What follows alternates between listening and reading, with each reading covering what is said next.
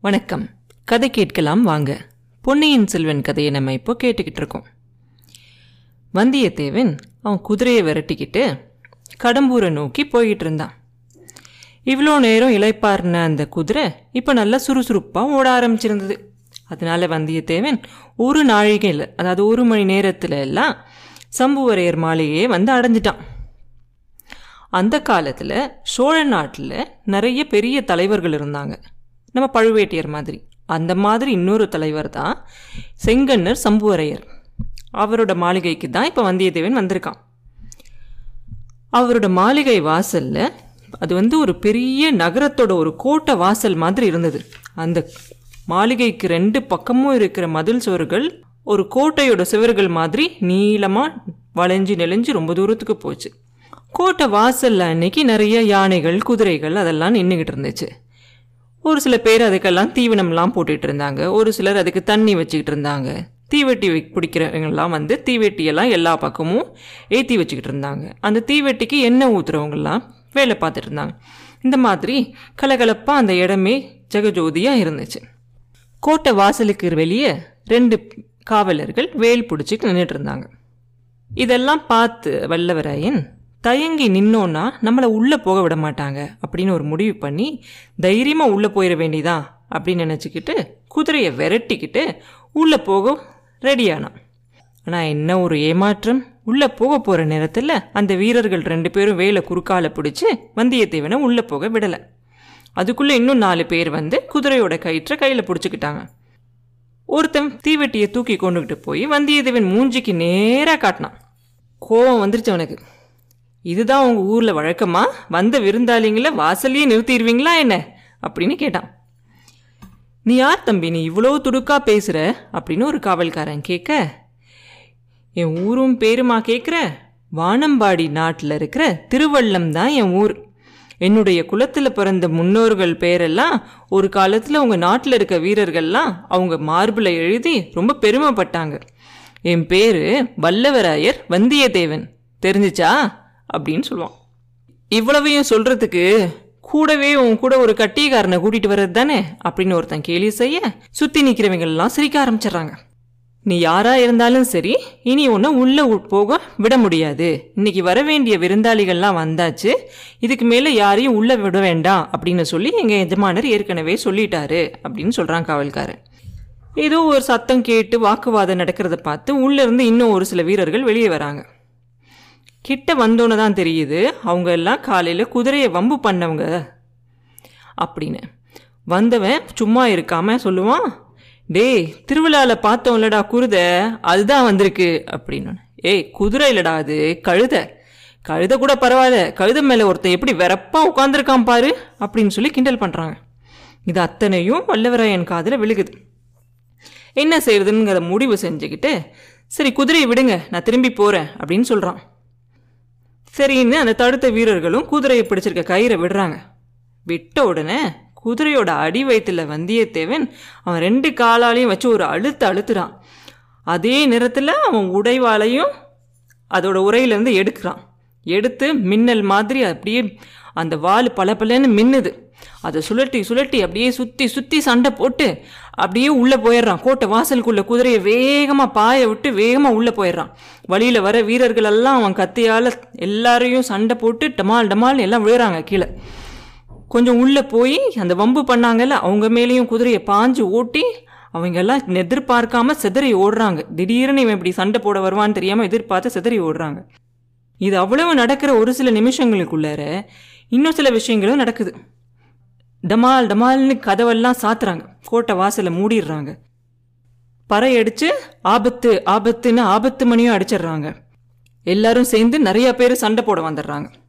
ஒரு சில நிமிஷங்களுக்குள்ளாரையே வந்தியத்தேவனை சுற்றி ஒரு இருபது முப்பது அப்புறம் ஐம்பது பேர் வரைக்கும் சுற்றி நிற்கிறாங்க குதிரையிலேருந்து நம்ம வந்தியத்தேவன் குதிரையிலேருந்து கீழே குதிச்சு அவங்க எல்லாரோடையும் சண்டை போடுறான். அவன் வாழை சுற்றுற சுற்ற அவ்வளோ வேகமாக சுற்றுவான் சுற்றி அத்தனை பேரையும் சண்டை போட்டு பின்னாடி தள்ளிக்கிட்டே கந்தன்மாரா கந்தன்மாரா என்னை கொல்ல பார்க்குறாங்க அப்படின்னு கத்திக்கிட்டே சண்டை போடுறான். இதை கேட்டதும் அவனை சுற்றி சண்டை போடுற வீரர்கள் கொஞ்சம் தயங்கி கொஞ்சம் பின்வாங்குறாங்க. அந்த சமயம் மாளிகையில் மேல் மாடம் அதாவது மாடியிலிருந்து அங்கே யார் அந்த கூச்சல் போடுறது? நிறுத்துங்கள். அப்படின்னு ஒரு சத்தம் கேட்குது ஒரு கம்பீரமான இடி முழக்கிற குரலாக கேட்குது எஜமா யாரோ இங்கே ஒரு ஆள் காவலை மீறி உள்ளே வந்து சின்ன எஜமானர் பேரை சொல்லி கத்திக்கிட்டு இருக்கான் அப்படின்னு கீழே இருந்து ஒருத்தன் சொல்கிறான் உடனே கந்தன்மாரா நீ போய் என்ன கலவரம்னு போய் பார்த்துட்டு வா அப்படின்னு அந்த இடி முழக்க குரல் கேட்குது சொல்கிறது கேட்குது கீழே வந்தியத்தேவனுக்கு. வந்தியத்தேவன் நினச்சிக்கிறான் அந்த குரலுக்கு உடையவர் தான் கந்தன்மாரனோட அப்பா சம்புவரையராக இருக்கணும் அப்படின்னு நினச்சிக்கிறான். கொஞ்ச நேரத்துலலாம் எல்லா அந்த வீரர்களும் வந்தியத்தேவனும் சண்டை போடாமல் அப்படியே நிற்கிறாங்க மேலிருந்து கந்தன்மாரன் கீழே இறங்கி வரான். வந்து இங்கே என்ன ஆர்ப்பாட்டம் அப்படின்னு சொல்லும் போது எல்லாரும் வழி விடுறாங்க அவனுக்கு முன்னாடி வரதுக்கு முன்னாடி வந்தவன் நல்லா கத்தியை சுற்றி சண்டை போட்டு ஒரு வீரன் நிற்கிறத பார்க்குறான் பார்த்தது தான் தாமதம். என் அருமை நண்பா உண்மையாகவே நீ தான் வந்திருக்கியா? அப்படின்னு அப்படியே உணர்ச்சி வசப்பட்டு ஓடி வந்து கட்டி பிடிச்சி ஃப்ரெண்டை கட்டி தொழுவுறாங்க ரெண்டு பேரும். கந்தன்மாரா நீ படிச்சு படிச்சு எத்தனை தடவை சொன்னேன் என்னை உங்கள் வீட்டுக்கு வர சொல்லி. இந்த இடத்துல எனக்கு எப்படி ஒரு வீர வரவேற்பு கிடைச்சிருக்கு பாத்தியா? அப்படின்னு வந்தியத்தேவன் தன்னை சுற்றி இருக்கிறவங்களெல்லாம் காட்டுறான். அவங்கள பார்த்து சி மூடர்களே இவன்கிட்டயா போய் சண்டை போட்டிங்க? இது என்னோட நண்பன். எல்லாரும் போங்க போங்க அப்படின்னு சொல்கிறான் எல்லாரும் அந்த இடத்த விட்டு கலைஞ்சு போயிடுறாங்க. கந்தன்மாறன் வந்தியத்தேவனை கையை பிடிச்சி பரபரன்னு இழுத்துக்கிட்டு போகிறான் அவனுக்கு அவ்வளோ ஒரு சந்தோஷம். அவன் கால்கள் க தரையிலேயே படாத அளவுக்கு குதிச்சு குதிச்சு சந்தோஷத்தில் ஓடுறான். யாருக்குமே அவனோட ரொம்ப நெருங்கிய நண்பர் வரும்போது எவ்வளோ சந்தோஷமாக இருக்கும். அதனால ரொம்ப சந்தோஷமாக அவனை கூட்டிகிட்டு புள்ள போகிறான் போகும்போதே வல்லவராயன் கேட்குறான் கந்தன்மாரா இன்னைக்கு என்ன இங்கே விசேஷம்? ரொம்ப ஏக தடபுடலாக இருக்கே. அப்படின்னு இன்றைக்கி இன்னைக்கு என்ன விசேஷனுங்கிறத பற்றியெல்லாம் நான் உன்கிட்ட அப்புறமா சொல்கிறேன் ஆனால் நீயும் நானும் பண்ண ஆற்றங்கரை பாசறையில் தங்கியிருந்த போது பாசறைனாக்க போர் நடக்கிறப்ப போர் வீரர்கள் தங்கியிருக்க இடம். அந்த இடத்துல தங்கி இருக்கும்போது பழுவேட்டையரை பார்க்கணும் மழவரையரை பார்க்கணும் அவங்கள பார்க்கணும் இவங்கள பார்க்கணுன்னெல்லாம் நீ சொல்லுவேல்ல? நீ சொன்ன அந்த அவர் இவர் சுவர் எல்லாரையும் நீ இன்னைக்கு இதே ஒரே இடத்துலயே நீ பார்த்துடலாம் அப்படின்னு கந்தன்மாறன் சொல்லுவான். அப்புறம் விருந்தாளிகள் எல்லாம் வந்து இருக்கிற அந்த மாளிகை மேல் மாடத்துக்கு கூட்டிட்டு போய் வல்லவராயன கந்தன்மாறன் முதல்ல அவங்க அப்பா சம்புவரையர்கிட்ட அறிமுகப்படுத்துறான். அப்பா என் தோழன் வானர் குலத்து வந்தியத்தேவன் நான் உங்ககிட்ட அடிக்கடி சொல்லுவேன் இல்ல? அவன் இவன் தான் அப்படின்னு சொல்றான்.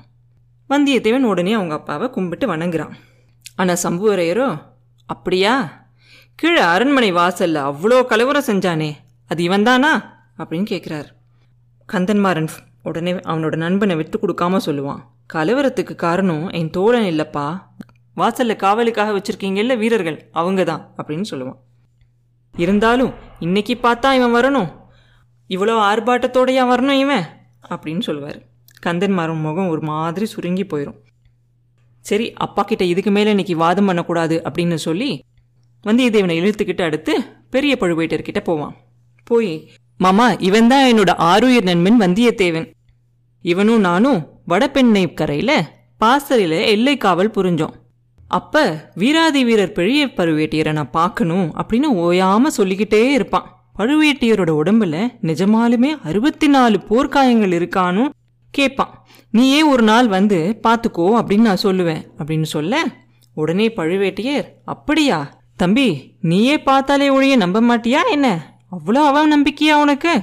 வானர் குலத்தை காட்டிலையும் வேற எந்த குலத்திலையும் வீரம்ங்கிறது இருக்க முடியாதா என்ன? அப்படி ஒரு சந்தேகமா உனக்கு? அப்படின்னு கேட்பாரு உடனே ரெண்டு நண்பர்களுக்கும் தூக்கி வாரி போடும். என்னடா இது? நம்ம சும்மா யதார்த்தமா சொன்ன விஷயத்த இவர் இப்படி குத்தமா எடுத்துக்கிட்டாரே அப்படின்னு. வந்தியத்தேவன் மனசுல கொஞ்சம் எரிச்சல் கூட வரும். என்ன இவர் இப்படி பேசுறாரே அப்படின்னு சொல்லி. ஆனா அதற்கு வெளியே காட்டிக்காம ஐயா பழுவேட்டியரே உங்க குலத்தோட வீரப்புகழ் வந்து குமரி முனையிலிருந்து இமயமலை வரைக்கும் பரவி இருக்கு அதை பத்தி எந்த சந்தேகமும் நான் எனக்கு கிடையாது. உங்களை பத்தி சந்தேகப்படுறதுக்கு நான் யாரு அப்படின்னு ரொம்ப பணிவா சொல்றான். உடனே பழுவேட்டியரு ஓ பரவாயில்ல பரவாயில்ல. நல்ல பதில் சொன்ன. கெட்டிக்கார பிள்ளையா தான் இருக்க நீ அப்படின்னு சொல்லுவாரு.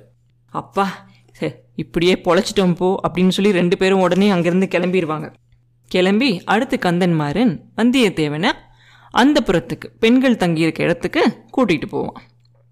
அங்கே கூட்டிக்கிட்டு போய் அவங்க அம்மா கிட்ட அறிமுகப்படுத்துவான். வந்தியத்தேவனும் அவங்க அம்மாவை வணங்கி ஆசிர்வாதம் வாங்கிக்குவான்.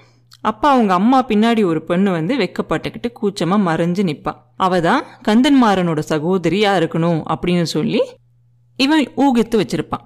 அந்த பெண்கள் கூட்டத்தில் பழுவேட்டையரோட பல்லக்கில் வந்த அந்த பொண்ணு யாரா இருக்கலாம் அப்படின்னுங்கிறத தெரிஞ்சுக்கிறதுக்காக வந்தியத்தேவனோட கண்கள் அப்படியே இப்படியே அங்கேயும் அங்கேயும் தேடும். அந்த திரைக்கு பின்னாடி பார்த்த பெண் இங்கே எங்கேயாவது இருக்காளா அப்படின்னு தேடும். அதுக்கப்புறம் நண்பர்கள் ரெண்டு பேரும் அந்த புறத்தை விட்டு வெளியே வந்துடுறாங்க. அப்புறம் என்ன நடந்ததுங்கிறத அடுத்த பதிவில் பார்ப்போம்.